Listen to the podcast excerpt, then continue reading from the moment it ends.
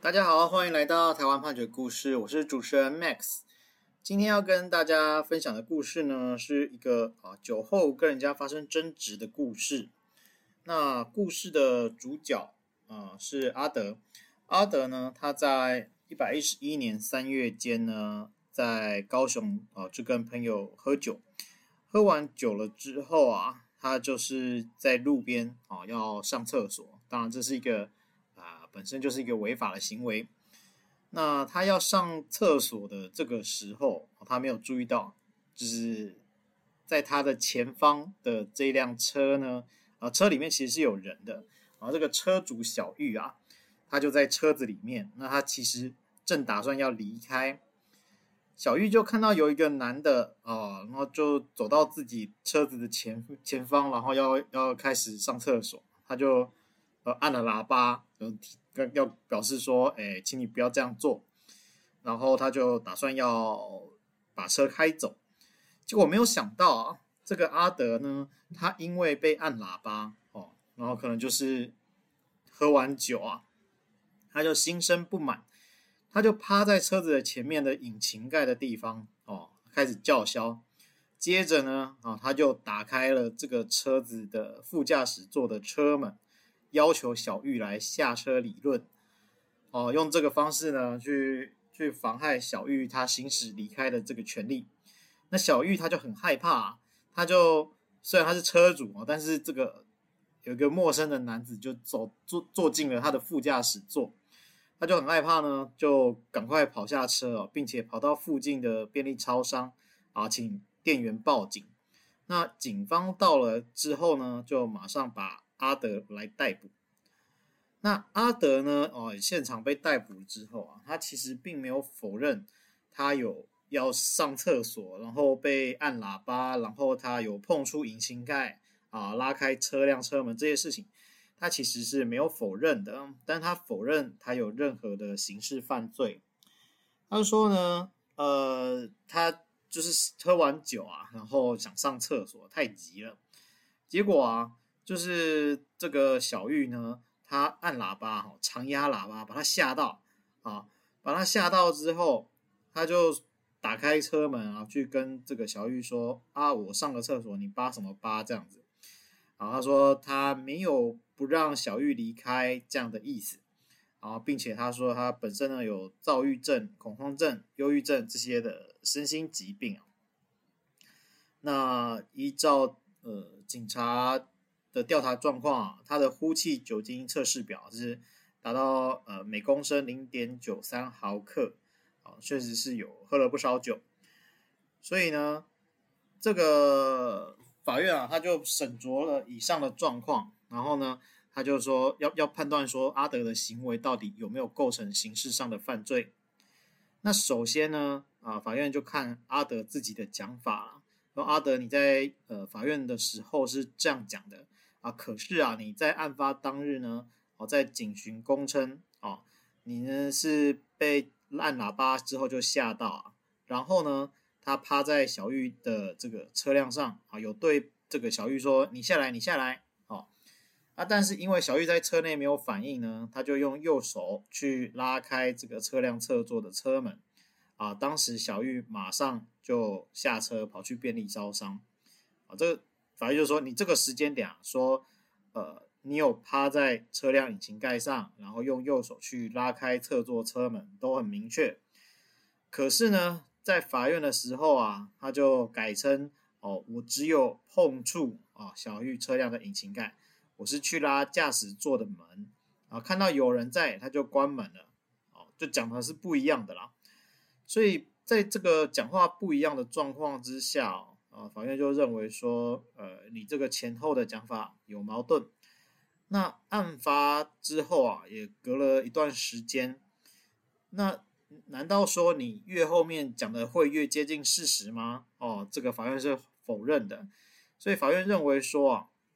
你在警询当中讲的这个供述呢，啊，是与事实最接近，而且是没有经过详细构思，好、啊、法律效果。所以可靠性比较强，就你你隔得越久，你可能就是有一些盘算啦，啊，你已经想好你要怎么脱罪啦，哦，这可能不是事实，哦，所以法院就认为说应该要以警询一开始就是你有压在趴在这个引擎盖上，并且有去拉这个驾驶座的门这样的状况。而且啊，这个警询的供述、哦、跟小玉的讲法是一样的、哦、就是小玉他一开始以为说就是呃，就是对方是暴露狂啊，结果是要上厕所啊，不管是哪一种状况他都觉得啊很害怕很不舒服，所以呢他就按喇叭让他走。结果呢这个阿德啊反而是趴在车前面不让他走、哦、这跟可能一般人的反应是不一样的。于是这个小玉就很惊慌，他就打电话给他女儿，他女儿叫他 赶, 赶快去锁车、啊、锁了车也许就不会发生这些事情了嘛、哦、那但是这个小玉还来不及锁车、啊、阿德就已经把车门打开就进来了、啊、那他就赶快跑到附近的便利超商去请店员报警。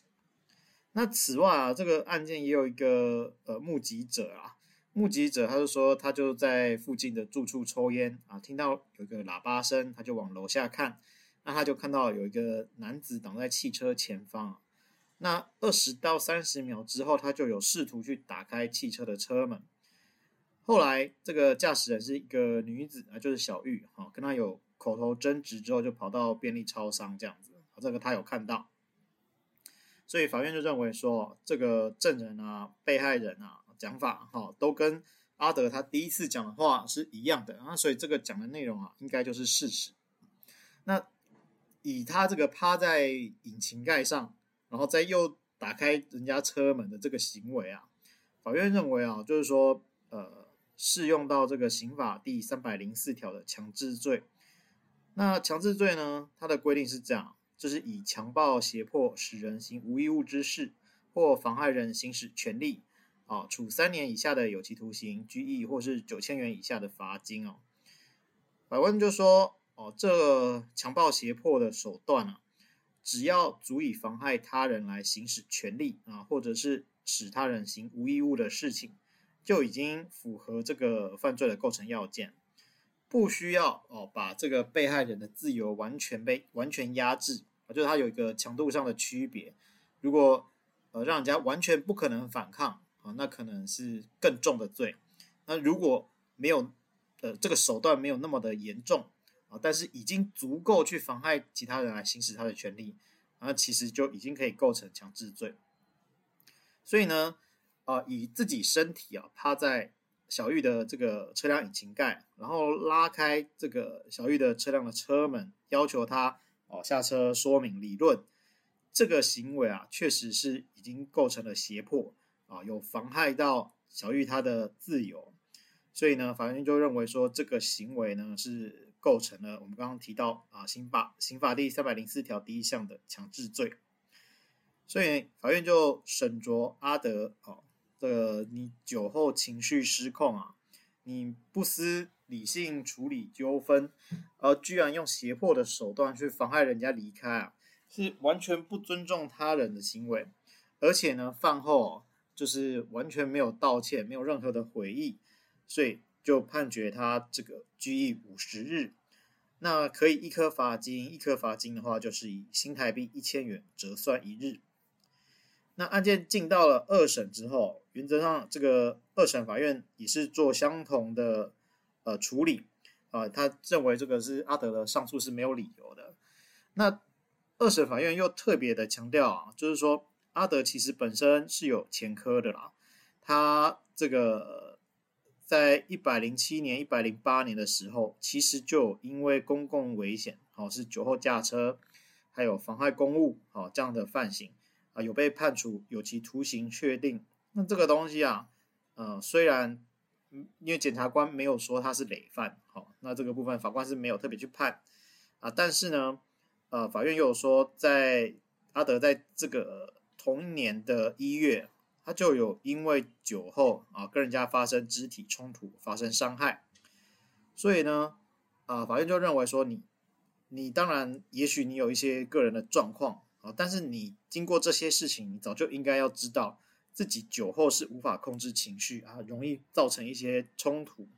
那你反而还继续喝酒啊，那你就很难让法院来体谅你了。所以法院就认为说你的上诉是没有理由，那就维持原审的判决。好，那我们今天呃分享的故事是台湾高等法院高雄分院一百一十一年度上一字第四百一十八号刑事判决。我每周一会更新，欢迎大家有意见可以回馈给我们，或是告诉我们你们想听的主题，让我们一起来听判决里的故事。我们下周再会。